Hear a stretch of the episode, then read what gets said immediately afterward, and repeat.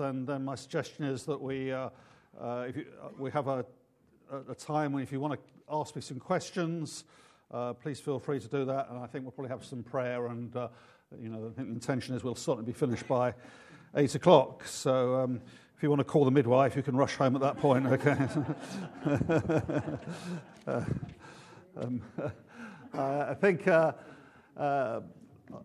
Just let me say a few things personally, can I, in a sense, about church life. I sometimes, if I'm sort of listening to somebody who's from another church, another situation, I find it quite interesting to just have a little bit of insight as to their context. I've been in full-time Christian ministry.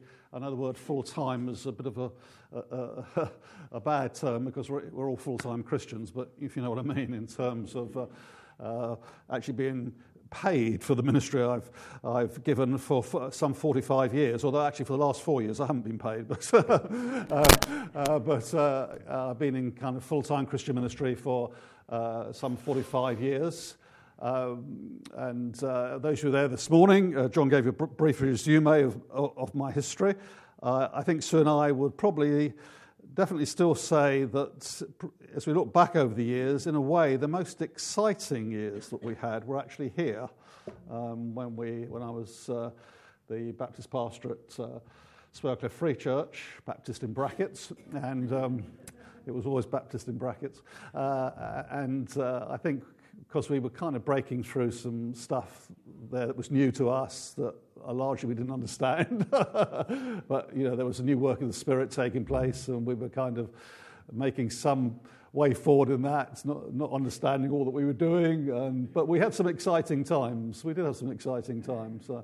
I don't know if even John and Joe, who probably would have been closest to us at that time, would really know this. I mean, they may have suspected it, but probably don't really know it. But when we were going through really quite a change, and I suppose we did what was not untypical at that time in churches that were changing and being influenced by charismatic renewal at that point. Later it was to become more established as kind of restoration, but it was initially a kind of charismatic renewal, and that is that we kept the morning service fairly traditional, but we began to really change the evening service really quite radically. Eventually that began to touch the morning service as well, but initially for some time it was really the evening service that we changed quite a bit. And it was actually very exciting and very scary.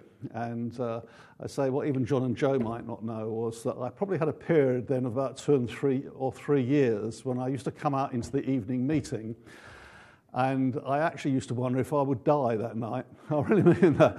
I thought, what happens if somebody does speak in tongues and nobody interprets? I used to get, kind of, will the ground open up and swallow us? You kind of went through all those fears, but it was an exciting time.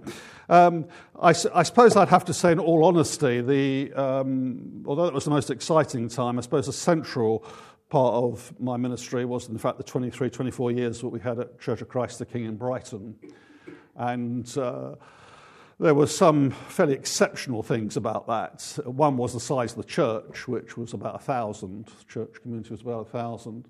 And it's actually bigger now. Since I've left, they've broken into different sites and now meet in 4 sites in Brighton.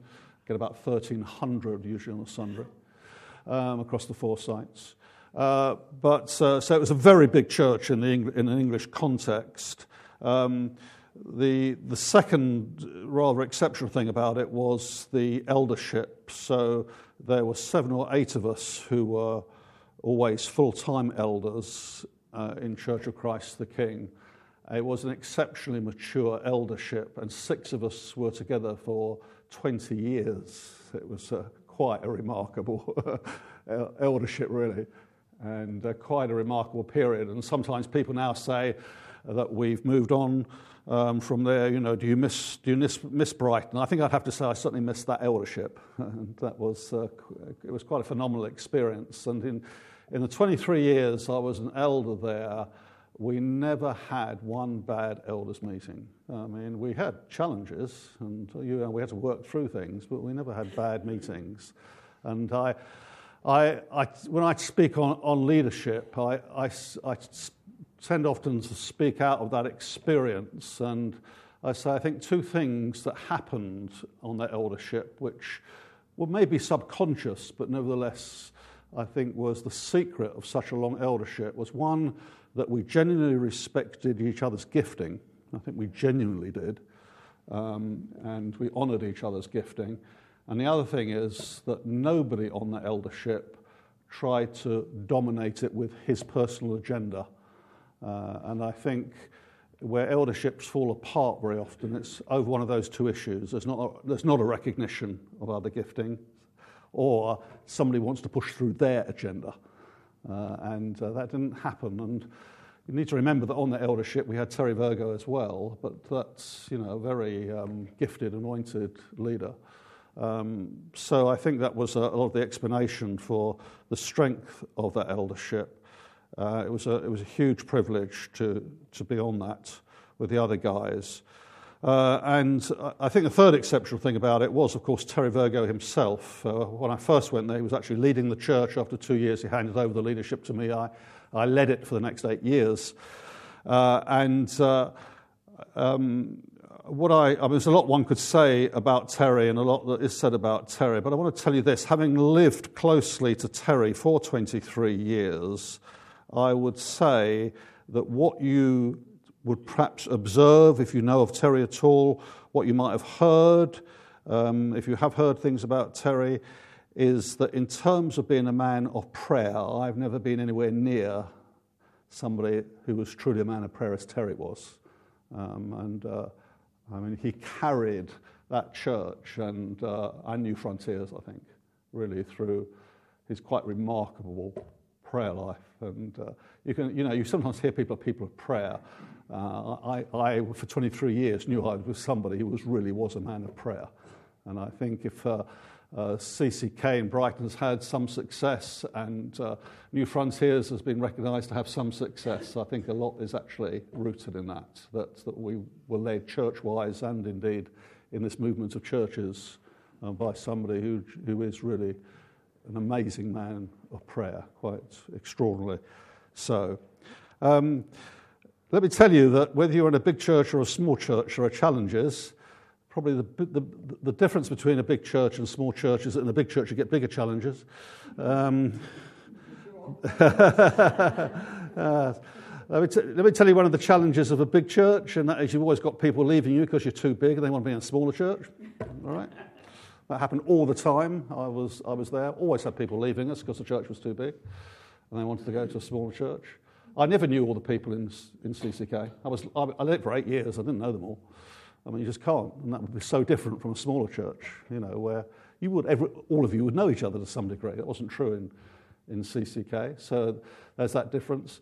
And let me dispel a myth. The myth is that big churches have lots of money and small churches don't. All right, that is a myth.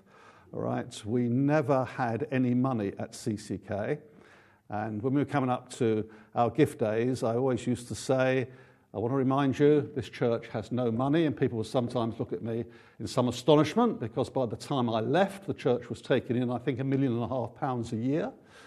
But the reason we never had any money was because if you're a very big church, you have huge staff, huge challenges, huge projects, and you're always overstretched.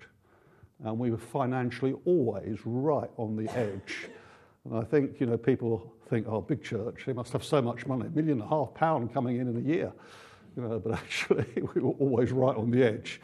And I tell you, in a big church, you have to live by faith just as much as you do in a smaller church when it comes to finance.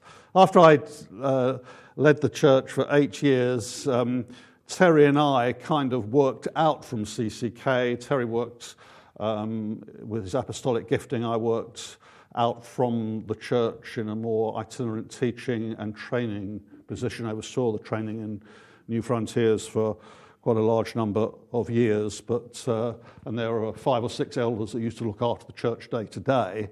But Terry's apostolic gift and my teaching gift was also kind of fed back into the church, but also went out from the church. And then when I retired from CCK, we moved down to Bournemouth. We've been in Bournemouth just over 3 years, and that's a church of about 400. We get 400 or just over on a Sunday. So it's a good-sized church. It's not the size that CCK was, but it's a good-sized church. And Guy Miller leads Citygate Church Bournemouth, as it is called. And it's rather strange because at CCK in Brighton, there was Terry, who was leading all New Frontiers, our father figure of New Frontiers. Down in Bournemouth, now that we've kind of gone into these different sort of smaller spheres, because that's the way it's now developed, with Terry having stepped back somewhat, Guy Miller leads the Citygate Church, but also he leads what we call the Commission Sphere. You, of course, are in relational mission with Mike Betts, but we're in commission with under the leadership of Guy Miller. And so we work with about 50 churches in the UK, mainly in the southwest, not exclusively so, but mainly in the southwest. I don't know if I should say this, but I think tomorrow Westminster Chapel is going to vote on whether it joins us. And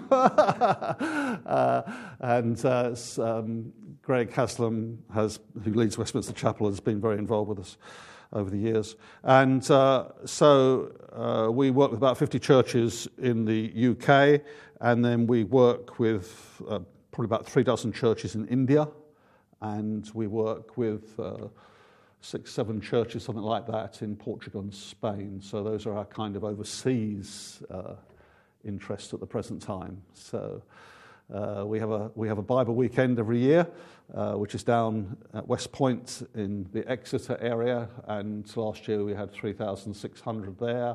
I'm hoping to get perhaps pushing towards 4,000 this year for our Bible weekend. So, for any of you that have been through the bigger New Frontiers thing as it grew, and in the UK, over 200 churches across the world, difficult to say now. I mean, it probably would be pushing up towards 1,000 churches, I guess, now.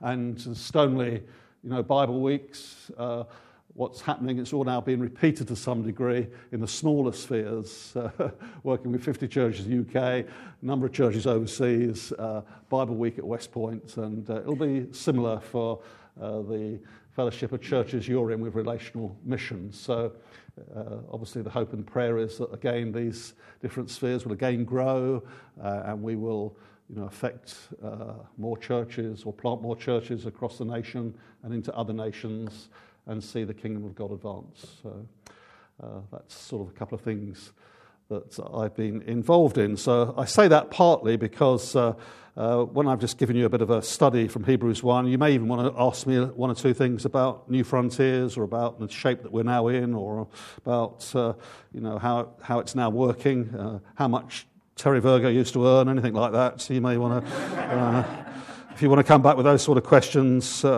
that's fine.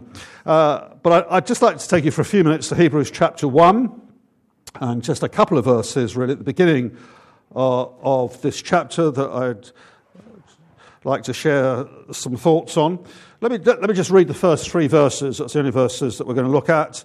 In the past, God spoke to our ancestors through the prophets at many times and in various ways, but in these last days he has spoken to us by his Son, through whom he appointed heir of all things, and through whom also he made the universe. The Son is the radiance of God's glory and the exact representation of his being, sustaining all things by his powerful word. After he had provided purification for sins, he sat down at the right hand of the Majesty in heaven. Now, as this great book opens up, the writer, of course, is unknown. We don't know who wrote the book of Hebrews. Origen, early Christian scholar, said who wrote Hebrews, God only knows, and that's the best you can do with it. But as he opens up, what the writer does is to say that in the past God spoke through the prophets, and that will be a reference to Old Testament prophets, but in these last days that has been exceeded and superseded by the fact that he has spoken to us by his Son. Now, My pastoral experience would suggest that many Christians are looking for victory and breakthrough in some ways in their Christian lives. I mean, you come across that a lot. Believers want a breakthrough, they want a victory in their life. And very often that's associated with the idea, desire, that God would speak to me.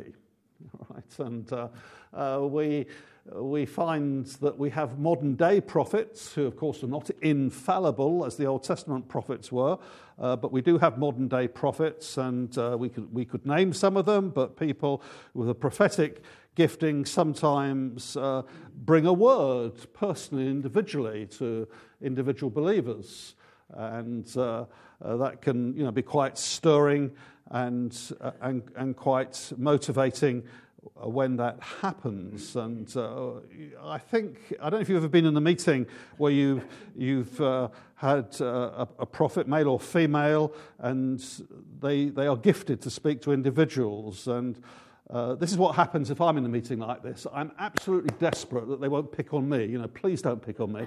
But at the same time, I'm absolutely desperate that they will pick on me.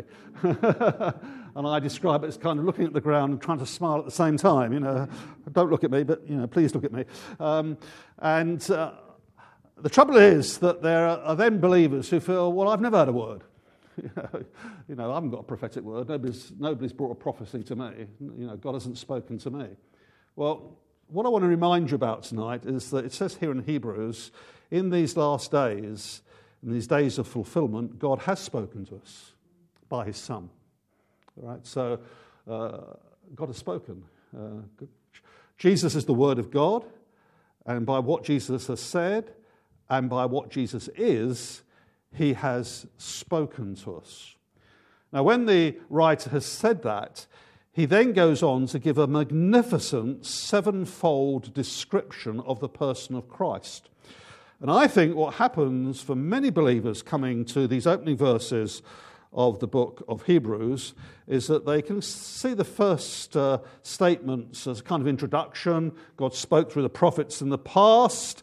In these last days, he has spoken to us by his Son. That's the introduction. And now we get a wonderful description of the person of Jesus Christ. Well, what I want you to actually see is that this wonderful description of the person of Jesus Christ is actually to be applied in terms of God speaking to us by his Son. So we get a description, sevenfold description of the person of Christ, which is wonderful, but what is it that God is actually saying to us through that? He's speaking to us through his Son. What's he saying? Well, let me try and make this quite practical and just pick up these seven descriptions of Christ. And obviously, I'll pick them up briefly, but just try and give you some idea of what God might be saying to us, because I don't want anybody to leave here tonight saying that God never speaks to me. God does speak. He has spoken to us through his Son. Now, what's he saying? Okay, so let's see. Pick up the first thing that is said here, that he is appointed heir of all things. In these last days, God has spoken to us by his Son, whom he appointed heir of all things. So Jesus is the heir of everything. That actually reflects a statement in Psalm chapter 2 and verse 8, where we see something very similar said, and which is obviously being now applied to the person of Christ. Because in Psalm 2 and verse 8, it says, "Ask me, and I will make the nations your inheritance and the ends of the earth your possession." Hebrews picks that up. Talking of Christ, it says that he has been appointed heir of all things, which means that Jesus is in some way going to inherit everything, and that the nations and the ends of the earth will be his possession. Now, is God speaking to us through that? And I would say, yes, he is. Because I think as we look at the church today, and we see the church in its apparent relative weakness, there can be a temptation perhaps to back off and to, you know, think, well, not all that much is happening. We can get disappointed or we can get disillusioned. But actually, the promise is that Jesus has been appointed heir of all things, and the nations and the ends of the earth will be his possessions. Now, when I first became a pastor about 45 years ago, this was something I personally had to settle in my own thinking and understanding. And I might not have worked it through in exactly the terms I'm going to now give you, but in effect, this is what actually happened. I was becoming a Baptist pastor at a time when really Baptist churches were in pretty rapid decline. There were 3,000 Baptist churches in this country, and at the time I became a Baptist pastor, only 6 of them were growing out of 3,000. Now, I'm sure that amongst the 3,000 there are probably others who are putting on 1 or 2 members, but only 6 were making any significant growth out of 3,000 Baptist churches in this country. And the baptismal figures were declining year by year. It did not look on the surface as though I was joining something that was marching forward with great victory, success and triumph. But I tell you this, what I was confident of and why I felt I really did want to become a Baptist pastor at that time and get into ministry was that I believed in my heart that Jesus would finally have the victory. Right? However it appeared, that was my conviction, that Jesus would finally have the victory. I don't know if you've ever heard this story, but it's said that when the Americans joined in the Second World War on our side, that Winston Churchill, of course, who was Prime Minister at the time, was asleep in bed. One of his aides went into his bedroom, woke him up and said, "Mr. Prime Minister, America has entered the war." And Churchill said, "We've won." Now, at that point, we were being thrown back everywhere. We weren't winning any victories, all right? We were, you know, in disarray to some degree. But as soon as Churchill heard that America had entered the war, he knew at that moment, with all the might and power of America, that victory was certain. And I think what we need to remember as we read this statement is that God is speaking to us through his Son, and sometimes it may look as though we're weak, and sometimes it may look as though we're being thrown back. But actually, because of Jesus, brothers and sisters, we've won. Right? The final victory is assured in the power of the person of Jesus Christ. Does God speak to us? Yes, he does. Are you tempted to back off, to backtrack? Just hear what God is saying through his Son. He's made his Son the heir of all things. All right? And he will have the nations of the world, the ends of the earth will be his possession. And then the next thing it says about the person of Christ is through whom also he made the universe. And this is a statement, of course, of the fact that God has, through the agency of Jesus Christ in some way, brought everything into existence that does exist. Now, I know that we are at a time in Christian debates when Christians will, and evangelical Christians will, debate the age of the earth. They will even debate the methodology that God used in terms of bringing everything into existence as we see it at the present time. But actually, beyond and above those debates, let me say this, that every Bible-believing Christian is actually a creationist, knowing that there was a time when there was nothing at all, God spoke, and now everything that is visible is in existence. As I've sometimes tried, I kind of try and read up a bit on this kind of thing from time to time. And one of the things that I discover as I read up about it is that it's very difficult to fully appreciate total nothingness. But you know, the scientists, Christian or non-Christian, will actually say that there was a time when there was nothing at all. There was absolutely nothing. I mean, you can't even speak of space, let alone specks in space. It wasn't even space. It was just nothing. And I think, you know, you've got people today saying that nothing produced everything out of nothing. Well, I don't know how anybody can believe that, all right? Nothing produced everything out of nothing, when the Bible tells us that God produced everything out of nothing. It's there, isn't it? In fact, at the beginning of Hebrews chapter 11, by faith we understand that the universe was formed at God's command, so that what is seen was not made out of what was visible. At one time there was nothing visible, there was nothing at all, and out of that nothingness God has brought the whole of the universe in its immensity into existence. Ever thought to yourself, why is the universe as big as it is? Ever think of questions like that? I tease those sort of questions out in my thinking, because you know, the scientist tells us that things are billions of light years away, and you start to hear the distances and the measurements and the size of some planets. I mean, we're just a tiddly little planet, and the sun is a tiddly little sphere compared with some of the planets and stars that are out there. And you hear of the immensity of it all, and I mean, what's it all doing for a start? Ever thought of that? What's it actually all doing? Well, the Bible will tell you that what it's doing is declaring the glory of God. I'll tell you something else it's doing, and that is it's waiting for Jesus to return and for the full restoration of the whole of the universe to perfection under the reign of Jesus Christ. But why is it so big? I'll tell you why it's so big. It has to be big enough for people who are going to live forever, because I believe that throughout eternity we will explore the infinite riches of Jesus Christ. That's Ephesians 3. And the infinite riches of Jesus Christ will include the whole restored universe. And, as I said this morning, you're not just going to be up there in one white fluffy cloud playing your guitar on an endless bank holiday Monday, all right? We're going to be explorers forever of the infinite riches of Christ. And that will include the display that will be there throughout the whole regenerated universe.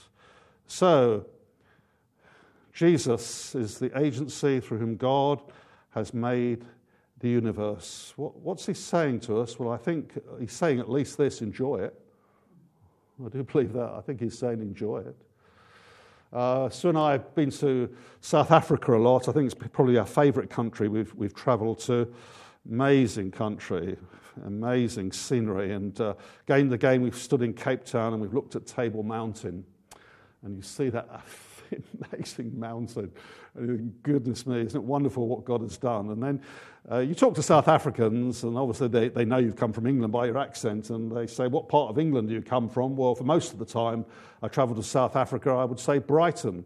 And I was surprised how many South Africans knew Brighton, and what they would usually say is, oh, that's where you have rocks on the beach, isn't it? And because you have pebbles in Brighton, they always used to describe them as rocks on the beach. And then they'd say, I really like your beaches. Now, I can never understand that, because in South Africa and Cape Town, the beaches are just glorious sand. That's true, in Brighton we didn't have sharks eating us, but I mean, it was just pebbles. And I thought, well, if South Africans can enjoy Brighton Beach, I think we can, enjoy the rest of creation. I think God has made all things for us, to enjoy. I really believe that. And we need to consciously enjoy the creation that God has given to us. That's one of the things he says to us: enjoy it. He's made it, enjoy it. And then the sun is the radiance of God's glory. It's a bit more demanding, but the picture is, I think, fairly evident. Imagine the sun up in the sky. It's, 93 million miles away, and yet across that distance in space, we actually feel the sun. Well, you may not believe that at the moment, but there are times when we actually feel the sun so far away, and yet we feel that sun. And God is so far away from us in holiness and in majesty, and yet in some amazing way we feel his glory. Now, I want to make this practical. If God is speaking to us through his Son, what's he saying? Well, I think to make that practical, I want to take you to John chapter 1 and verse 14, because we get, I think, some indication there. Gospel of John chapter 1 and verse 14, and this is what we read about the person of Jesus Christ. The Word became flesh and made his dwelling among us. We have seen, note this, his glory, the glory of the one and only Son, who came from the Father, full of grace and truth. So if, in fact, Jesus is the radiance of God's glory, and God is speaking to us through his Son, what is he saying to us as Jesus being the radiance of God's glory? He's saying something about grace and truth, because it says here that Jesus is the one in whom we have seen the glory, and that glory from the Father is full of grace and truth. So there is grace in the glory of God. And the fact that you know salvation, the fact that you know God has taken an initiative in your life, the fact that you know that God has drawn you to himself and made you his son or his daughter, you've experienced and felt the grace of God. And that grace of God is something of the glory of God that you feel. And the other thing is truth. I'm very strong on this. I always believe that actually we only get the full truth in Jesus Christ. I think one of the amazing things about being a Christian is this. Once we were outside, we haven't crossed the line, and we're over here, and we haven't crossed the line of faith. And Christianity might have seemed irrelevant to us. It might have been meaningless to us. We might have had all sorts of reactions. And one day we cross the line, and we're into Christian faith, and we know that our sins are forgiven, and we know that we're saved. We know that we're on our way to heaven. But actually, there's more than that. Now everything makes sense. Right. Where have we come from? Why are we here? Where are we going? And actually, we've now got hold of the full truth. We get answers to all those questions. And it's like a belt of truth around our lives. And so when it speaks of the fact that the sun is the radiance of God's glory, we feel the sun 93 million miles away touching us, but we also feel God's glory. Jesus is full of grace and truth. And that grace and that truth touches our lives, and we feel it. That's what God is speaking to us about through his Son. Don't say that God hasn't spoken to you. He's spoken to you through his Son. And then it goes on and says he is the exact representation of his being. And the picture there, of course, is often said, is of like a press that's coming down on a bit of metal and, say, pressing out a coin, and whatever is on the press is exactly stamped out onto the coin. And this is the description that's being given of Jesus, that actually what God is, Jesus is. Exactly what God is exactly what Jesus is. It's like the press coming down and stamping out the exact representation onto a coin. But just be a bit careful with that. It's not saying that Jesus is like a photocopy of God. All right? All that God is, Jesus is. And that's important because, again, God is speaking to us through his Son. And what's he saying to us? Well, it's possible that we can divide up the Trinity a bit, and we can feel that, you know, God is a bit severe, God the Father is a bit severe, and Jesus Christ, his Son, is rather more approachable. But actually, we need to understand that what God is, Jesus is. And so Jesus, if he is approachable, is saying to us, God the Father is approachable. Right? It's exactly the same. And I love the way that it actually comes out in Hebrews chapter 4. It's right at the end there, isn't it? Let us then approach God's throne of grace with confidence, so that we may receive mercy and find grace to help us in our time of need. We have access to the Father because Jesus himself has opened up that access in terms of what he's done for us at the cross. There's a story I often use, but it's a picture I try and give to bring this home. I want you to imagine that I'm wanting to see the Queen of England. And so what I do is I get on a train in Bournemouth and I travel up to Waterloo. And from Waterloo, I get a tube train across to Victoria. And I get out of Victoria Tube Station, I walk down the road there to Buckingham Palace. The flag's there telling me the Queen is in the palace, and so I approach the railings of Buckingham Palace, and there's an armed soldier these days on guard there, and I say very politely, my name's John Hosier. I've been a loyal citizen of Queen Elizabeth II all my life. Can I please speak to my Queen? And he says, of course, John Hosier. And he opens up the gates of Buckingham Palace. And I walk across that big square that you know there in front of the palace. And I come to a side door. And there's an armed policeman these days there. So I'm very polite. I'm John Hosier, and I've been a loyal citizen of Queen Elizabeth all my life. I'd please like to speak to the Queen. And he says, of course, John Hosier. So I go into Buckingham Palace and I begin to open doors as I walk down the corridors to see if I can find the Queen. And eventually I open a door and there she is. And it's, let's say, the state opening of Parliament that day. So she's dressed in all her royal finery and she's got a crown on her head. And so I go and I kneel before her and I say, Your Majesty, I'm John Hosier. I've been a loyal citizen of Your Majesty all my life. I've come to ask you to grant me a request. Let me tell you this, not a chance, right? Not a chance, right? The train would probably even break down going out of Bournemouth Station, all right? Let alone get into the presence of the Queen. But you know what God is saying to us through his Son this day? Wherever you are at any time, you can walk directly into my presence and you can speak to me, King of Kings and Lord of Lords. That's what he's saying to us through his Son. Move on. And we see that also he sustains all things by his powerful word. So the Jesus through whom everything was brought into existence is also the Jesus who sustains and holds everything together. In Greek mythology, the figure of Atlas is pictured as carrying the world on his shoulders. That's a very passive picture. All right, Jesus, he carries the world and holds it all together, but actually he is taking it to a glorious consummation and conclusion.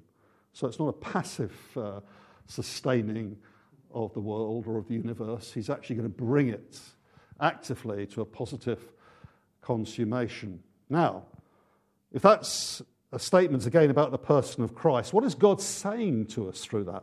Through his Son? Well, I would suggest he's saying this, that the Jesus who sustains this whole universe and this world in its existence, and let's face it, preachers like myself are very good at telling congregations that everything is falling apart, but actually Jesus still actually holds it all together, all right? That the Jesus who holds and sustains all things and will bring them to a glorious conclusion will actually regard you as part of his creation and therefore will sustain you and bring you to a glorious consummation and conclusion. Now, I'm aware as I preach around that there's often people in congregations that I'm preaching to who are desperate. You know, they're going through tragic things, bad things, desperate things, terrible things. And, God, speak to me.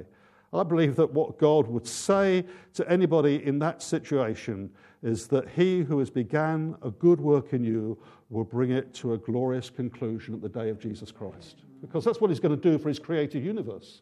And you're part of his created universe. And he'll bring you to a glorious conclusion. And I would have to say that in 45 years of ministry, probably one of the things I would identify as very near the top of my most, shall I say, moving experiences of ministry is to observe Christian believers who have been going through really tragic and terrible times, but whose lives do not fall apart because they know that they are still sustained by the eternal and ever-loving Christ, and he will bring their life finally to a glorious conclusion. Amen. And then we read that he provided purification for sins. And we move here from the cosmic Christ to the personal Christ, if I can put it like that. We've been reading about the Christ through whom the universe is created and the Christ who sustains all things. But also, he is the Christ who has provided purification for your sins and for my sins.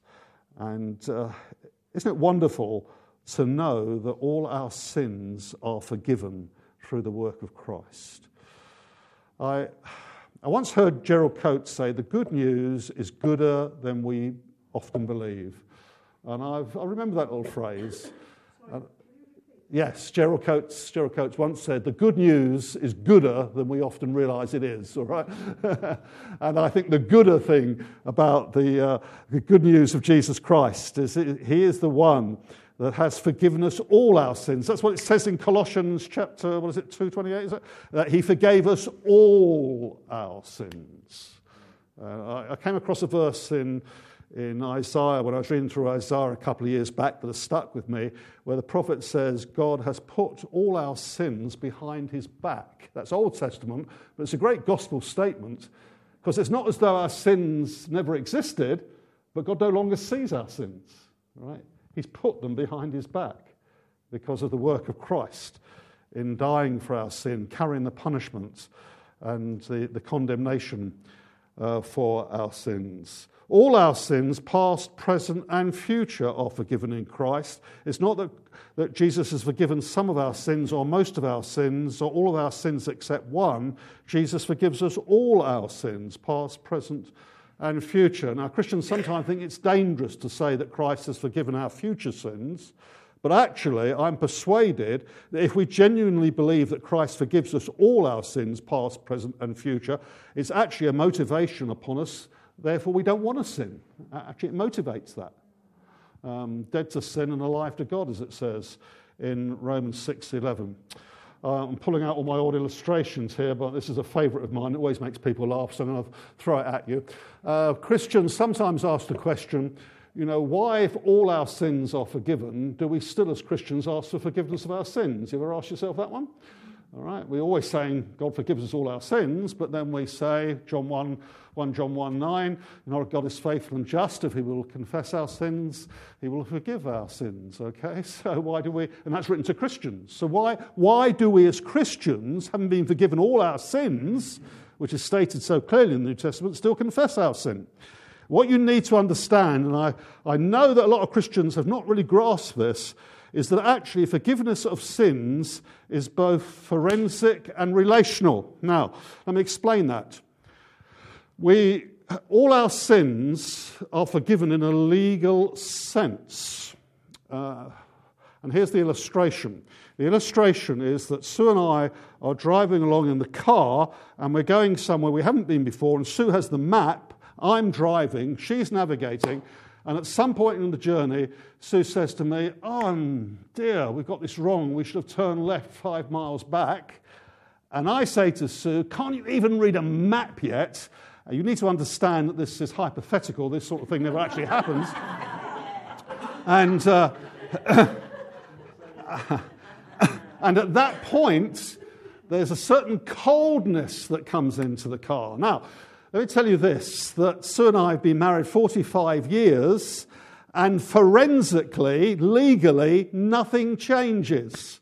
Right? 45 years ago, we were married. There's a legal document that says it. The government knows it. All our friends know it. Everybody who knows us in any way knows that 45 years ago we were legally married. Sue and I have met in the car a moment of distinct coldness, but nothing has changed legally. We are still married. But I tell you this, something has changed relationally. All right? And what I have got to do is actually apologise to my wife and say we'll get a sat-nav for the future. Okay, so. Now that's why, as Christians, we need to ask for forgiveness of our sins. When you sin as a Christian, nothing changes legally. All right? It's legally determined that all your sins are forgiven. But relationally it changes. And we need to walk in the light. All right? There needs to be fellowship between us and God. That's why you need to ask forgiveness of your sins as a Christian. And that's the sort of thing that God is saying to us through this, that Christ has provided purification for our sins. Have you heard that? That all your sins are forgiven. In Christ we are free. For freedom, Christ has set us free. And that's what he's saying to us. And finally, that Jesus sat down at the right hand of the Majesty in heaven. And that's not suggesting that there are literally kind of three thrones in heaven, God the Father in the middle and Jesus and the throne on one side and the Holy Spirit on the other side, even the original readers of this would have understood that speaking of Jesus being at the right hand of the majesty in heaven is speaking of the fact that Jesus is ascended to the highest place. He is exalted to glory. Let me remind you that Jesus is pictured in the book of Hebrews as a high priest, and as the priest served in the temple, no priest ever sat down because there was always more sacrifices to offer. You know, they couldn't go off to Costa's for a coffee break. They had to keep at it. They couldn't sit down. But Jesus, our high priest, after he provided purification for sins once and for all, his priestly work in that sense was finished, and he sits down. He's finished the work to cleanse us from our sin. So he's exalted to the highest place. He is seated because he's finished his priestly work for our sins. And also he's seated there waiting to return. Now, one of the things that hasn't been mentioned is that when we actually finished at CCK and I retired from there, we went for a year to South Africa actually before moving to Bournemouth.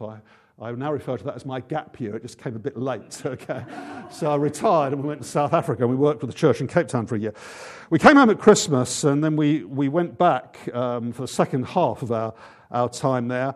And you'll remember that before this winter, we've had 3 severely cold winters. And we were flying back to Cape Town just after Christmas in one of those severely cold winters 3 or 4 years back. And we got to Heathrow Airport. It was freezing cold. And you know these days that if you fly, you go online and you check in online. And so when you get to the airport, you simply have to go to the fast bag drop, except that everybody's booked in online. So it's now the slow bag drop. And you snake down through this queue, and we got to to the front of the queue, and the guy said there, "Where are you going?" We said, "Cape Town." And he said, "Oh, you can't drop your bags for Cape Town at the moment," which was a bit odd. So he said, "Come back in half an hour." So we went off, had a coffee. Exactly half an hour later, we get to the end of the queue. We snake all the way round again. We come to the front, and he says, "Where are you going?" I say, "Cape Town." He said, "Oh, you can't drop your bags yet, so you have to come back in half an hour." So even stranger. So we go back and wander around the shops, come back half an hour later, get to the front of the queue again. "Where you going?" "Cape Town." "I'm sorry, you can't." I said, "Excuse me, this is the 3rd time I've been to the front of this queue." And he said, "Oh yeah, okay." He says, "Go over there." So we go over to join a group of miserable looking people. And they're waiting for the Cape Town flight. And we just stand there for a long time. And this is genuinely the case. An official comes out and he gathers us together and says, "I need to tell you this, your plane is broken." Now, that's alarming if you're about to fly to Cape Town. And I always visualise that the wing had gone like this or something. So he said, "Now, would you believe this if you fly?" He said, "Well, we've got to get another plane and your flights will not be delayed." I'm thinking, "You liar." You know? And eventually we actually get to the point where we're to board the plane. Of course, there's no plane. And so, you know, takeoff time goes. We're just sitting there. And eventually, they've obviously got some super glue or something and stuck the plane back together. And the plane comes out and we get on the plane. So we're already very late. And as we settle down, the pilot says, "It's your captain speaking." He says, "You know, it's bitterly cold here at Heathrow. We're therefore having to de-ice all the planes. But to be honest, we don't have enough de-icers. We're not used to this weather. And so we're way down the list. I'll let you know when it's coming near." So we sit there. Time rolls on. And after quite a long time, he comes on again and says, "This is your captain here." He says, "Sorry about this, folks, but there's a guy on the plane just over there, which you can see through the windows. He says he's got a bomb, and they've closed down Heathrow Airport." All right, so they then closed down Heathrow Airport. Blue flashing lights, planes having to be emptied and all this kind of thing. Hour goes by. He comes back on again. And he says, "Okay, Heathrow is now open again," he says, "but we're way down the de-icing list again." So hours and hours and hours after we're meant to take off, eventually we take to the skies. But let me tell you this, we weren't bothered because we'd been upgraded to business class. This is a 12-hour flight, and we're going to get a flat bed, and, you know, there's the hoi polloi behind, and they're all in the upright seats, but we're drinking champagne. We'll sit there for hours, you know. We've been upgraded, and we're happy to sit there and to wait for takeoff. Let me tell you this, Jesus has been upgraded to the highest place, all right? And he sits there waiting for takeoff, all right, to come back and actually rescue his people. What's God saying to us as Christ is exalted to the highest place? He's saying that Jesus, who died for our sin, rose, ascended. He's there in glory. He's saying that he is our high priest who gave one effective sacrifice for sin, and therefore he sits down. He's saying that one day he's going to come back and take us to himself, that this cosmic Christ has got everything under his control.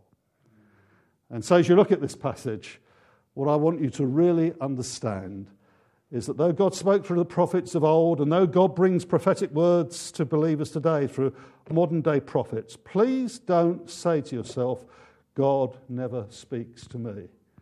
God has spoken to us through his Son. And he tells us that everything is under his control in your life. Amen? Amen. Amen. Okay. I think I was probably longer than I was meant to be, but that's the temptation. My wife is giving me a quizzical look. Right, that's what happens when you preach without notes. All right, so... any questions? If you want to ask me anything, say more generally about New Frontiers, if you had a question like that, or if you want to ask me